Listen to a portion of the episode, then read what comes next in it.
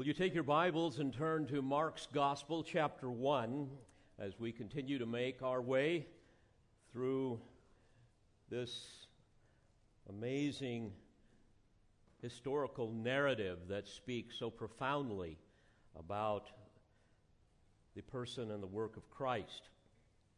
This morning I've entitled my discourse to you, Make Ready the Way of the Lord. And that will become obvious to you as we move along. Before we look closely at the text, I wish to remind you that whenever we approach any section of Scripture, we must always see it as part of a larger tapestry. Every phrase, every word is a piece of thread that is woven into a magnificent wall hanging of divine revelation, created by God Himself, to bring glory to Himself and to those He indwells. And such as such is the case here with Mark's narrative, known as the Gospel of Mark. Simply said, it does not stand alone, separate from the rest of Scripture. It is all part of the tapestry, it is all woven together with the rest of Scripture. It is therefore an indispensable and marvelous part of the whole. And you might think of the Bible as the big wall hanging, the big tapestry. God wrote the 66 books of the Bible through the pens of, of 40 human writers over a period of about 1,500 years from about 1405 BC all the way to 95 AD. And the big picture of this tapestry, you might say the, the unifying theme of all of the Bible is the glory of God and His eternal kingdom, which involves both spiritual as well as physical material elements. We know, according to Scripture, that solely by His grace and for His glory, God created and chose a group of, of sinful people to be reconciled unto Him so that He could put His glory and His grace on display through the redeeming work of His Son, the Lord Jesus Christ. And this is the grand and glorious unifying theme of the Bible. It is the revelation of God's sovereign plan decreed in eternity past and completed in eternity, eternity future. And it basically is twofold to redeem the people and restore the kingdom. That is the Bible in a nutshell, if you will. There are at least five recurring motifs in Scripture, five categories that you will see in varying ways when you read the Bible. You will see it on every page and in every verse. First, you will see the revelation of the character of God. Secondly, you will see the revelation of divine judgment for sin and disobedience. Thirdly, you will see the revelation of, of divine blessing for faith and obedience. And then, fourthly, the revelation of the Lord's Savior and sacrifice for sin. And then finally, the revelation of the kingdom and glory of the Lord's Savior. And we see this most vividly in our passage today. So let me read the text to you Mark chapter 1, beginning in verse 1. The beginning of the gospel of Jesus Christ, the Son of God. As it is written in Isaiah the prophet Behold, I send my messenger ahead of you, who will prepare your way the voice of one crying in the wilderness, Make ready the way of the Lord, make his path straight. John the Baptist appeared in the wilderness, preaching a baptism of repentance for the forgiveness of sins. And all the country of Judea was going out to him, and all the people of Jerusalem, and they were being baptized by him in the Jordan River, confessing their sins. John was clothed with camel's hair and wore a leather belt around his waist, and his diet was locusts and wild honey. And he was preaching and saying, After me one is coming who is mightier than I, and I am not fit to stoop down and untie the thong of his sandals. I baptize you with water, but he will baptize you with the Holy Spirit. And so here Mark sets the stage for all that is to come by focusing on at least three basic categories, and some of this is by way of review. First of all, the preparation of the coming king. We looked at that last week. Secondly, the prophet of the coming king, and we're going to look at that today. And then, Lord willing, the next time we get together, we will look at the preeminence of the coming king. By way of review, the preparation of the coming king is really seen in Mark's opening statement, which, as you will recall, is a royal pronouncement of a divine deliverer. In the beginning, he says, or this is the beginning of the gospel of Jesus Christ, the Son of God. And both Jews as well as Gentiles, the Romans, they understood the term gospel to mean good news. They understood it to mean the arrival and the ascendancy and the enthronement of a coming king who would save the people and bring about peace and bring about prosperity. So, this is how they understood this. And this was especially a challenge to the Romans because Mark is writing primarily to the Romans, to the church in Rome. Because what this said is Jesus is God, Jesus is the king, not Caesar. Jesus is the one who is one in nature with God. He is the true God, the one true king of Israel, the long promised messianic monarch of Israel. And indeed, the gospel message is rooted in the sovereignty of God over his creation, that he is the King of glory.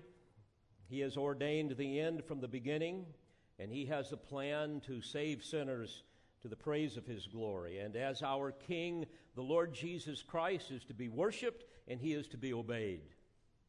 And that is at the very heart of biblical Christianity which is contrary to much of what you see in our culture today that calls itself evangelical.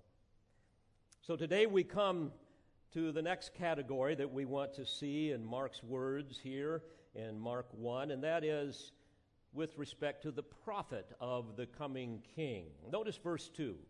As it is written in Isaiah the prophet, Behold, I send my messenger ahead of you, who will prepare your way, the voice of the one crying in the wilderness, Make ready the way of the Lord, make his paths straight. John the Baptist appeared in the wilderness preaching a baptism of repentance for the forgiveness of sins. Now, it was customary for official messengers or heralds to precede the arrival of monarchs when they would go into a particular region. And they would come and they would make preparations for the arrival of the king, make sure that the people were ready to receive their king with celebratory praise. And this was the role of John the Baptist. He was the forerunner or the herald of the Messiah king, whom Jesus called the greatest prophet to ever live, according to Matthew 11. And here Mark connects the kingdom proclaimed by our Lord Jesus Christ with the kingdom of Old Testament prophecy. And John the Baptist, you might recall now, is the, the last of the Old Testament prophets. And he is the royal herald of the Messiah King, the King of Israel. And this is why he was born.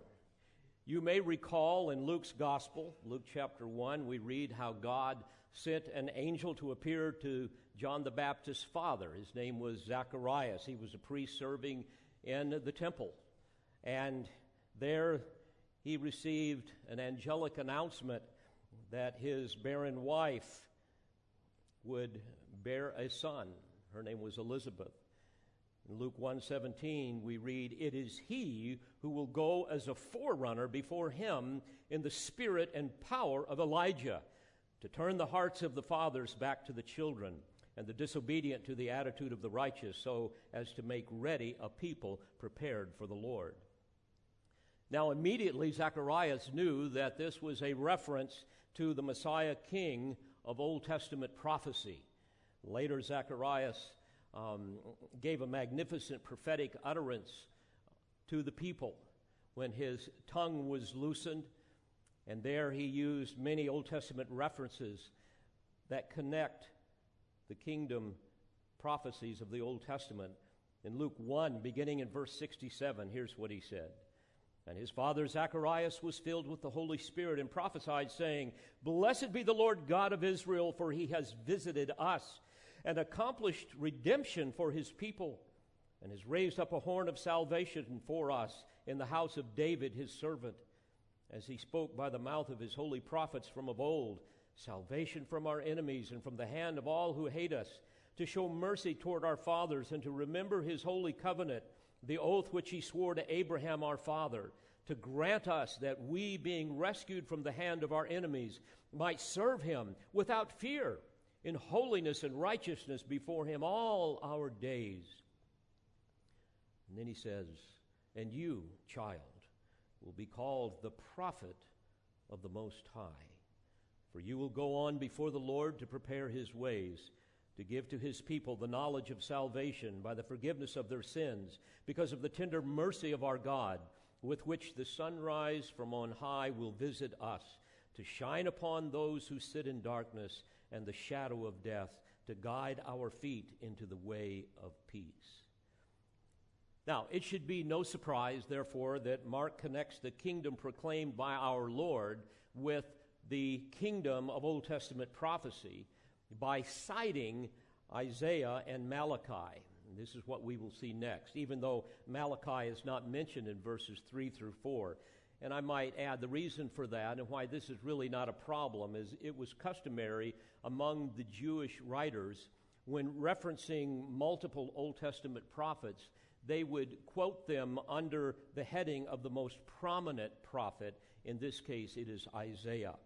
So we read in verse 2 as it is written in Isaiah the prophet, and here now he literally first references Malachi 3:1. Behold, I send my messenger ahead of you who will prepare your way.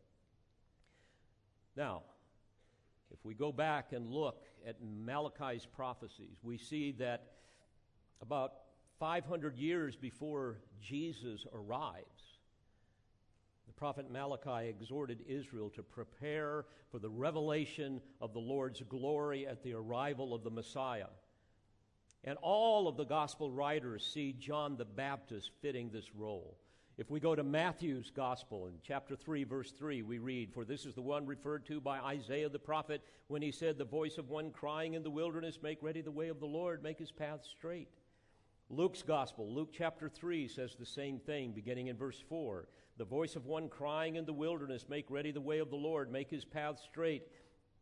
Every ravine will be filled, and every mountain and hill will be brought low. The crooked will become straight, and the rough road smooth, and all flesh will see the salvation of God.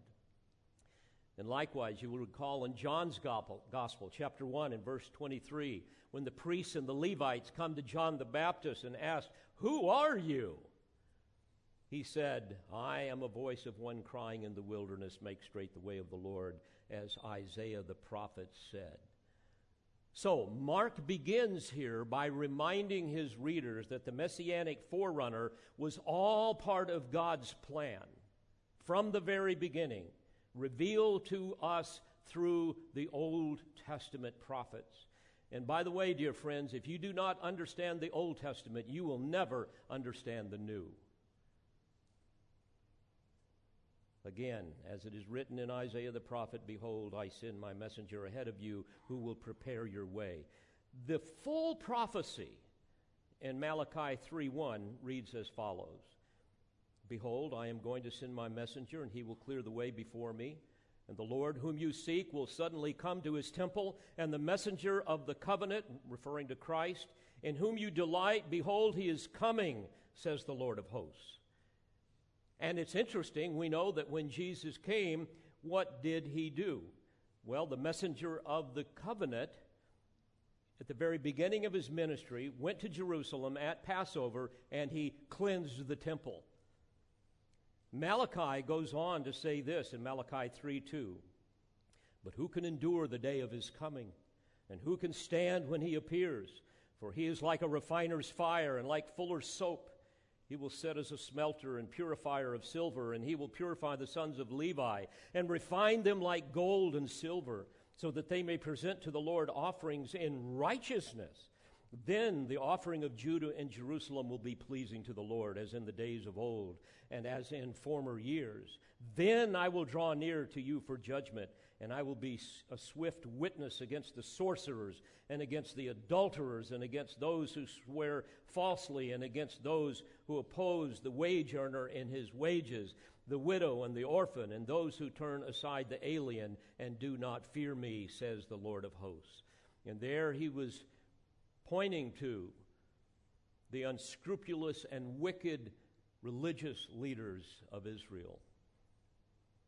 Not much has changed in our day. So, indeed, God sent his messenger, John the Baptist, to announce the arrival of, as Malachi said, the messenger of the covenant, the Messiah, who would suddenly come into his temple as promised. He did so again, by the way, at the end of his ministry, as you may recall. And there he asserted his lordship over the temple, which, by the way, was a supernatural act. With all of those greedy people there on that Temple Mount, can you imagine how terrified they were when he began to run them out? And they could not overpower him, nor did they even try. So prophecy was fulfilled. And for a brief time, the people witnessed the messianic king personally present in his own temple. The word of the Lord was proclaimed from Jerusalem as Isaiah prophesied in Isaiah 2. Supernatural healings from the hand of the king were being manifested there at that time, as prophesied in Isaiah 35. The greedy shepherds of Israel were being cast out, as we read in Ezekiel 34, and the children were crying out hosannas to the king, as we read in Psalm 8. And these were some of the things that the nation might have had, might have enjoyed without limitation or interruption if she had known the time of her visitation. And the hearts of the people would have been open to receive their king. But as you know, for most, that was not the case. But this final taste of messianic authority that we saw in the temple precinct when he cleansed it as well as all of his compassion and miracle working power, was also prophesied for another and better day when Israel will be contrite. And according to Isaiah 25 9, they will say, Lo, this is our God. We have waited for him, and he will save us. We have waited for him. We will be glad and rejoice in his salvation. Now, after Mark in verse 3 references Malachi 3 1, he references Isaiah chapter 40 and verse 3. And he says, The voice of one crying in the wilderness, Make ready the way of the Lord, make his path straight. The full quote in Isaiah 43 is this A voice is calling, Clear the way for the Lord in the wilderness, make smooth in the desert a highway for God. And like many passages in Isaiah's prophecies, Isaiah 40 anticipates both a, a near future partial fulfillment as well as a far future ultimate fulfillment. The near future fulfillment is that the Lord would lead his people back to their homeland in Israel after their Babylonian captivity, and he would abide with them. But not all of Isaiah's prophecies were fulfilled in the sixth century. So the prophecy extends to yet another future day when a forerunner would announce that he would call a remnant of Israel to remove the obstacles from the path of the coming Messiah through repentance from their sins. And that's where Mark is now. And there was, there's also a far future reference in Isaiah 40 and uh, many other passages that also sees a future forerunner beyond John the Baptist, who is to be like Elijah preparing for Christ's second coming. This is why the Pharisees asked John the Baptist, What are you? What are you then? Are you Elijah? And he said, I am not. If we go back to Malachi 4, we read about this, beginning in verse 5. There, the inspired prophet says, Behold, I am going to send you Elijah, the prophet, before the coming of the great and terrible day of the Lord. And here God is speaking about the time of judgment, Daniel's 70th week, just prior to the Messiah's final return. And he goes on to say, He will restore the hearts of the fathers to their children, and the hearts of the children to their fathers, so that I will not come and smite the land with a curse. So, to summarize this, and hopefully not make it too complicated, even as John the Baptist was an Elijah like person announcing the arrival of the Messiah King at the first coming, there will be another Elijah like person who will announce the arrival of the Messiah King at his second coming. In fact, it could be Elijah himself. We just don't know. We're not told. You will recall Mo- Moses and Elijah appeared with Christ on the Mount of Transfiguration in front of Peter, James, and John. And we know that they, the two of them, will be the two witnesses in the great revelation, or the great tribulation, found, uh, described in Revelation 11. Moreover, in Matthew 17, beginning with verse 11, after the death of John, Jesus said to the disciples, Elijah is coming and will restore all things. But I say to you that Elijah already came, and they did not recognize him, but did to him whatever they wished. There he's referring to John the Baptist. Then he goes on to say, So also the Son of Man is going to suffer at their hands. Then the disciples understood that he had spoken to them about John the Baptist. So there are, you might say, two Elijahs, two heralds. Indeed, John the Baptist was not Elijah, but he came in the spirit and the power of Elijah, according to Luke 1:17, and there will be another Elijah announcing the final return of the Messiah King. My, how I long for those days. You know, I preach these things. I understand them, I, I, I revel in them. They, they many times move me to a point where I, I, just, I just don't even know what to say. It is so exciting to know what God has planned and what He is going to implement. And, beloved, all I can say to you is you must live in light of His coming return. Don't live just for this life, live for what Christ is going to do in the glory of His kingdom. I long for that day. And I might also add an important word of encouragement. At, at the conclusion of the Old Testament writings, Israel continued their covenant disobedience, their idolatry, their immorality, and so they were taken captive by the Gentile nations. But we also know that God will never renege on his covenant promises concerning a kingdom in which Israel, ethnic Israel, and many Gentiles will experience both the spiritual salvation as well as the physical blessings under the rule of the ultimate Davidic king, the Lord Jesus Christ, which would be in fulfillment of both the Abrahamic and the Davidic covenants. And we can find comfort in this, knowing that the king is coming, he will establish his kingdom. And so all of this garbage and ridiculous stuff that we are enduring right now in our country and around the world, all of that's going to be over one day. And it won't be announced by CNN. It will be announced by many others in the pre kingdom judgments, including an Elijah like figure. By the way, Moses saw this. We read about it all the way back in Deuteronomy 30, beginning at verse 5. Here's the prophecy The Lord your God will bring you into the land which your fathers possessed, and you shall possess it, and he will prosper you and multiply you more than your fathers. Moreover, the Lord your God will circumcise your heart and the heart of your descendants to love the Lord your God with all your heart and with all your soul so that you may live.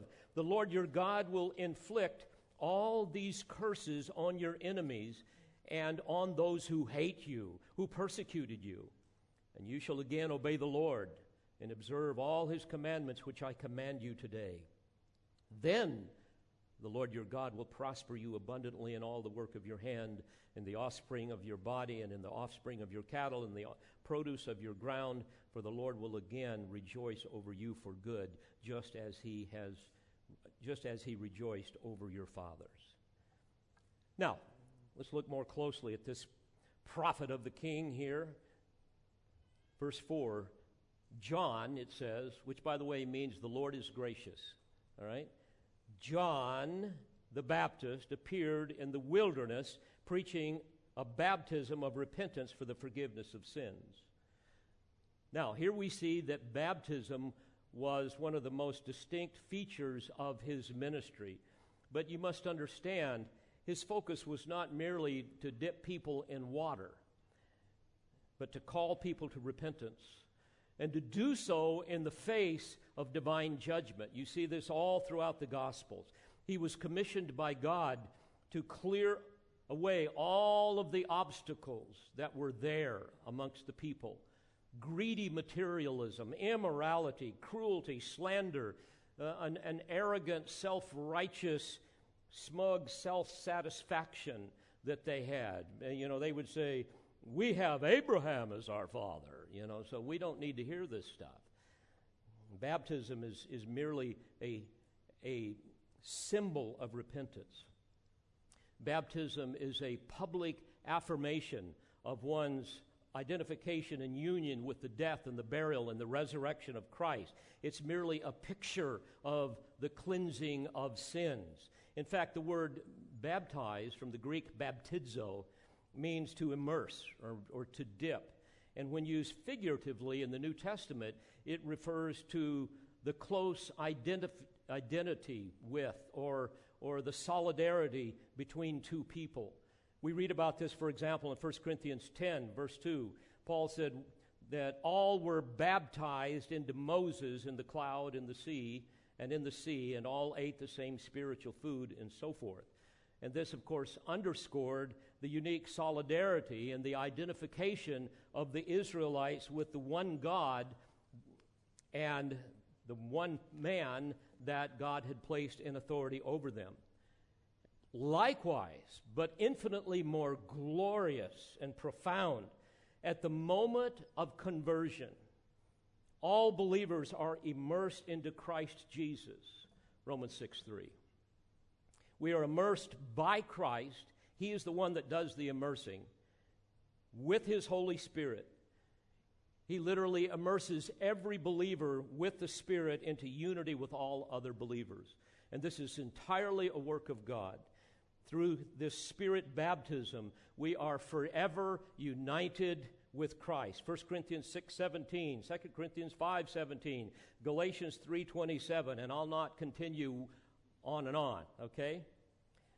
But at the moment of regeneration, we are forever placed into or immersed into his body, the church. 1 Corinthians 12 13, for by one Spirit we were all baptized or immersed into one body, whether Jews or Greeks, whether slaves or free, and we are all made to drink of one spirit. Now, there's much that could be said about this, but let me just give you one text that is often butchered by those that believe that somehow there's something mystical that occurs when somebody goes into the water, and that's what saves them. Peter speaks of this spiritual reality in 1 Peter 3:21. He says corresponding to that, and there he is referring to God's preservation of Noah and his family in the midst of his judgment. Corresponding to that salvation, you might say, baptism now saves you. And then he says, not the removal of dirt from the flesh, but an appeal to God for a good conscience through the resurrection of Jesus Christ. In other words, it is not the external action or ritual of water baptism that saves, the, the, as he says, the removal of dirt from the flesh. But the internal reality of, as he puts it, an appeal to God for a good conscience, which is only made possible through faith in the death and resurrection of Jesus Christ, as Peter makes clear. The only baptism, dear friends, that saves people is dry, has nothing to do with water. The spiritual immersion and identification into the death and the resurrection of Christ, that great work of God upon those who appeal to Him to place them into, shall we say, the spiritual ark of salvation. You read about this in Romans 10 9 and 10, for example. And by this great work of grace, we enjoy newness of life that culminates, culminates one day in the resurrection to eternal life. Let me read the passage in Romans 6, beginning verse 3. Paul instructs the Romans. He says, Or do you not know that all of us who have been baptized into Christ Jesus have been baptized into his death? Therefore, we have been buried with him through baptism into death, so that as Christ was raised from the dead through the glory of the Father, so we too might walk in the newness of life. So again, spirit baptism occurs at the moment of salvation when the when a believer is born again and placed into the sphere of the Spirit's sanctifying power and indwelling presence. And this occurs only once, it's never to be sought again as some kind of secondary post conversion experience that supposedly elevates a person into an elite status of Christianity that is validated by the speaking of, in tongues that you hear from people which has nothing to do with the types of tongues that we see in the book of Acts. It's just glossolalia, it's just ecstatic gibberish. Again, 1 Corinthians 12, 13, for by one Spirit we were all baptized into one body, whether Jews or Greeks, whether slaves or free, and we were all made to drink of one Spirit. Now, back to Mark's description of John the Baptist. I chased the baptism of the Spirit rabbit just a little bit there. Hopefully, that'll give you some clarity. Let's return here. The Jews now were very familiar with baptism, but their baptism was for proselytes to become Jews. But for John then to come along and say that the children of Abraham needed to repent and be baptized, oh my. I mean, that was horribly offensive. I might add that it's no different today with unbelievers when you call people to repentance and say, you know, unless you trust in Christ as your Savior, you're going to pay for your sins for eternity. People don't want to hear that. Paul addressed this, by the way, with respect to the Jews in particular in Colossians 2, beginning in verse 11. There we read, In him you were also circumcised with a circumcision made without hands, in the removal of the body of the flesh by the circumcision of Christ having been buried with him in baptism, in which you were also raised up with him through faith in the working of God who raised him from the dead. When you were dead in your transgressions and the uncircumcision of your flesh, he made you alive together with him, having forgiven us, forgiven us all our transgressions, having canceled out the certificate of debt consisting of, of decrees against us, which was hostile to us and he has taken it out of the way, having nailed it to the cross. There it is. What a magnificent gospel truth. So, again, verse 4 John the Baptist appears in the wilderness, and he's preaching a baptism of repentance for the forgiveness of sins. And here, dear friends, the key word is repentance. And this is the stuff of genuine conversion. This is what validates genuine saving faith the manifestation of a changed life. A Christian is not someone who just merely has made some profession of faith or has been baptized or done some other religious ritual or whatever.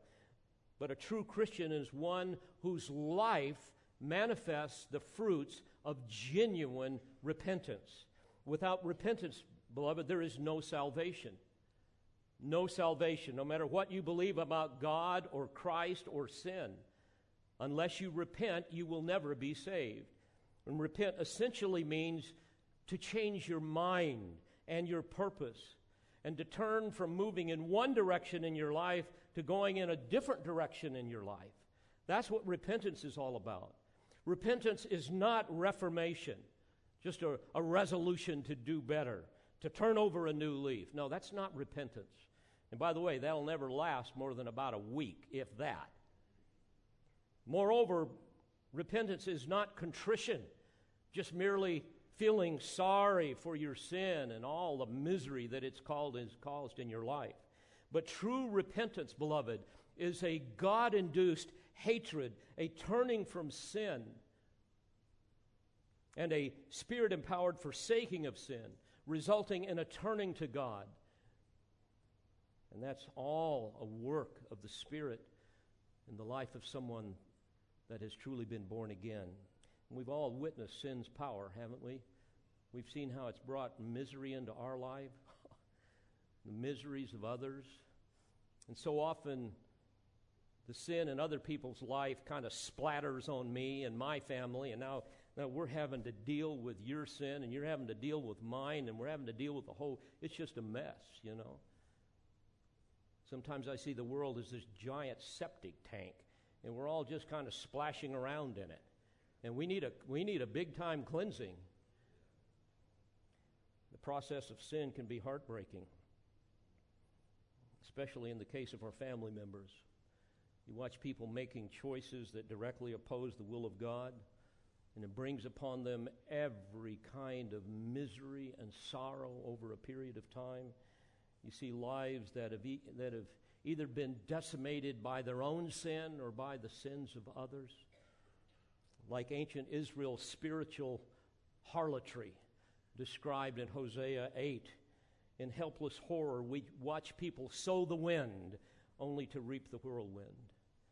Yet, in the drunken stupor of their sin, they experience no guilt. They have no desire for remedy.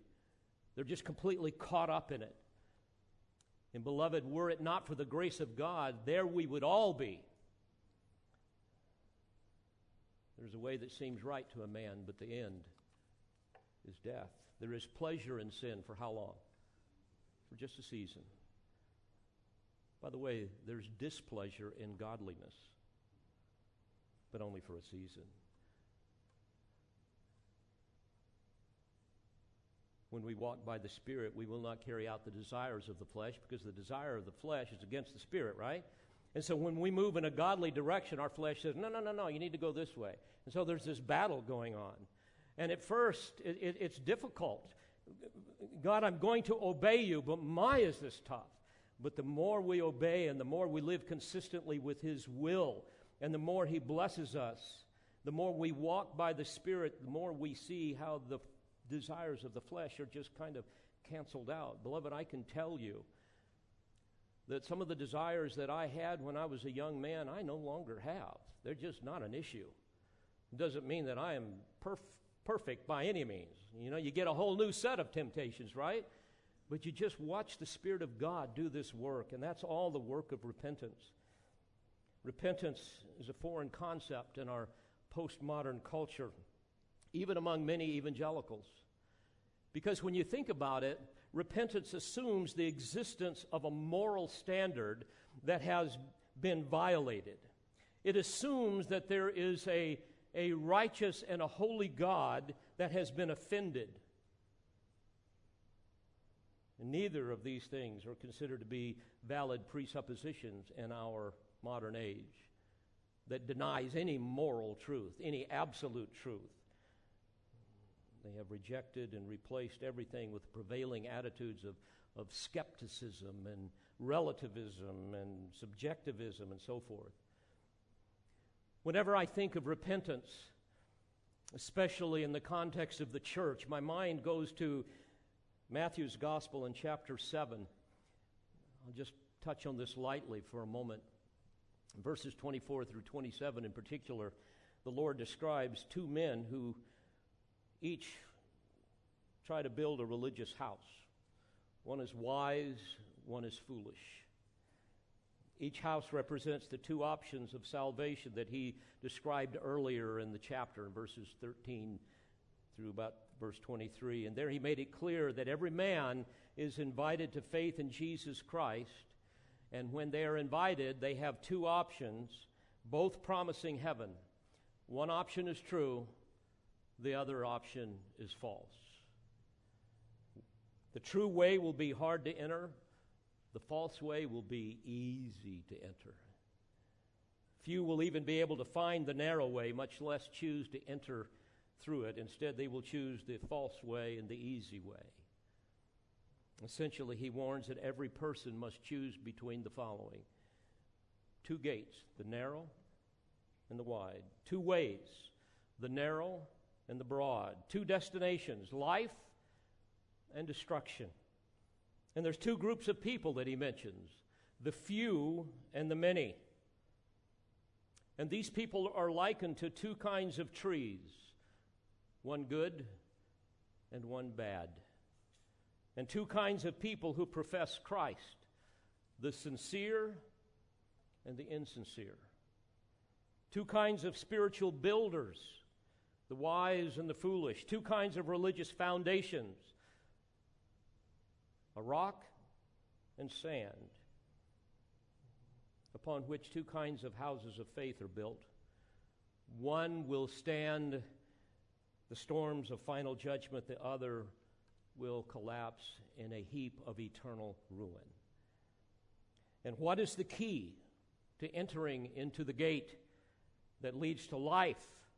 The one that few will enter, that few will even find. What is the key to entering through that gate? In a word, repentance. As I have written elsewhere, repentance is far more than the voice of conscience bringing our sins to remembrance and causing us to feel ashamed. It is more than trembling with fear when contemplating the penalty of sin in eternal hell. It is more than a man attaching himself to some religious system and depending upon servile submission to that system to earn his way to heaven. It is more than tearfully confessing long lists of sins and temporarily renouncing them only to return to them again like a dog returns to its vomit. Instead, true repentance is a God induced hatred of sin a turning from sin, a spirit empowered forsaking of sin, resulting in a turning to God for mercy and grace. You will recall that this was at the heart of the tax collector recorded in Luke 18. Remember, he was so overwhelmed by the reality of his sin and his unworthiness to be forgiven. The text says, in Luke 18, verse 13, he was even unwilling to lift up his eyes to heaven, but was beating his breast, saying, God, be merciful to me, the sinner. You see, friends, true repentance so grips a person's heart with the fear of God as to cause that person to hate his sin more than hell itself. And in his loathing, of his sin, he desperately embraces the truth of the gospel, the only hope of his salvation, only one Savior, and therefore he decisively commits to turning from sin, denying himself, following Christ, regardless of the cost. Beloved, this is the stuff of genuine repentance that leads to salvation. That's a fruit of salvation. And I would humbly ask you does this describe you? This is what's at the heart of John the Baptist crying in the wilderness. He's calling the people to confess their sins, to be cleansed from their sins. So he's appearing in the wilderness preaching a baptism of repentance for the forgiveness of sins. I must comment on the wilderness. Those of you that are going to Israel with me, you will see it firsthand if you haven't already. It is a wilderness beyond anything that you can imagine mountainous, rocky, barren, hot, hostile desert wilderness. It's interesting that between the second century BC and the second century AD, there was a group of ancient Jewish, Jewish ascetics, like hermits, called the Qumran, or the, the Essene community that lived at Qumran, which is right there in that region. And they used this passage that, and some of the others that we're looking at here as their rationale to live in the wilderness uh, of Judea and wait for the Messiah. In one of the passages of the Dead Sea Scrolls that were found there and were written by these people, we read this quote, They shall separate from the habitation of ungodly men and shall go into the wilderness to prepare the way of him. As it is written, Prepare in the wilderness the way of, make straight in the desert a path for our God. End quote. This was their thinking. I might also add that the great Jewish historian Josephus uh, described an ascetic recluse by the name of Bannus, uh, with whom he lived for three years in this, in this wilderness region in a period shortly after the Gospel of Mark was written. R.T. France comments, quote, Thus it was specifically in the wilderness that the men of Qumran expected God to appear and vindicate their stand against the apostasy of the official priesthood in Jerusalem. It was the theologically correct location, for the wilderness was a place of hope, of new beginnings. It was in the wilderness that Yahweh had met with Israel and made them into his people when they came out of Egypt. End quote. Well, he says it was the theologically correct location. I would add it was not the theologically correct application. Nevertheless, this was the wilderness where they were. This was the wilderness in which John the Baptist lived and preached his fiery sermons. And there was not a single politically correct, seeker sensitive, woke corpuscle in John's body. He was fearless, calling people to repentance. Whether man or woman, Jew or Gentile, he never spared the truth from anyone. He even confronted the hypocritical and, and corrupt religious elite, calling them in Matthew 3 7, You brood of vipers, who warned you to flee from the wrath to come? I mean, here's a guy that was not ashamed of the gospel. And unlike the Qumran community who were withdrawn from the public, John welcomed them to come to them. I might add, as I think about it, Jesus did even more than that. He took the initiative and he went out to them. We read in Luke 19, verse 10 For the Son of Man has come to seek and to save that which was lost. Now, I want you to notice again that what we read here in verse 5 at the end is that these people were confessing their sins. Exomologeo, a compound word in the original language. Um, um, homo means the same, legeo means to speak. And so, what he's saying here is they were speaking the same thing about their sin as God is speaking. In other words, there is an agreement with God about their sin. This is what real confess, confession is all about. Therefore, when we come to Christ begging for undeserved mercy, when we're broken and contrite of spirit, and we recognize that we're we're depraved and, and, and we, we are hopeless. We cannot save ourselves. We're utterly incapable of contributing anything to our salvation. When we come with that kind of an attitude, confessing those th- sins, that's when God saves us. It's for this reason that Jesus said in Matthew 5 3, Blessed are the poor in spirit, for theirs is the kingdom of heaven.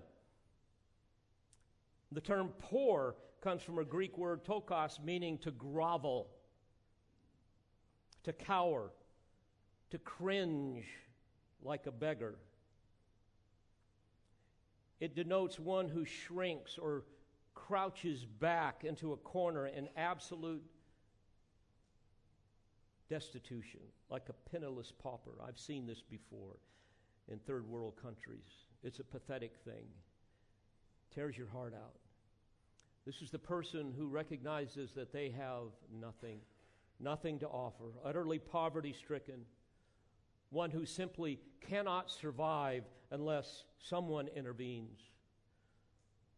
And so, when we read about these people confessing their sins, or when Jesus said, Blessed are the poor in spirit, for theirs is the kingdom of heaven, these are the people who come to Christ and say, Lord God, I realize that my sin is overwhelming. And I only see a small portion of it. I realize that compared to your holiness, my life is nothing but filth. I confess that all I am and all that I do are fundamentally offensive to you. And I also acknowledge the fact that there is absolutely nothing that I can do about it. And so all I can do is come before you in brokenness, begging you to do what I cannot do and that is to reach down and save me by your grace. And by the power of your Spirit, help me to walk in a new direction and to worship you. Beloved, only the truly penitent will testify that many times in the midst of their anguish, they will become so convinced that they are beyond the reach of saving grace that they feel as if giving up. But thankfully, never is a man closer to grace than when he is convinced he cannot attain it. That's the stuff of confession. That's the stuff of genuine repentance.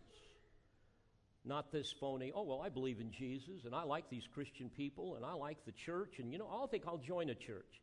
I think I'll serve with these people. I like singing their songs. Folks, that has nothing to do with genuine Christianity. Only when a person has no hope of saving himself or herself can they be sure that God alone is the Savior. What a marvelous and inscrutable mystery this is that the Holy Spirit brings us to the end of ourselves. And He makes the unwilling willing, and He makes the dead come to life. That is the great work of salvation. And we must confess that we have nothing to contribute. It is all of grace. Thus we share none of the glory, right?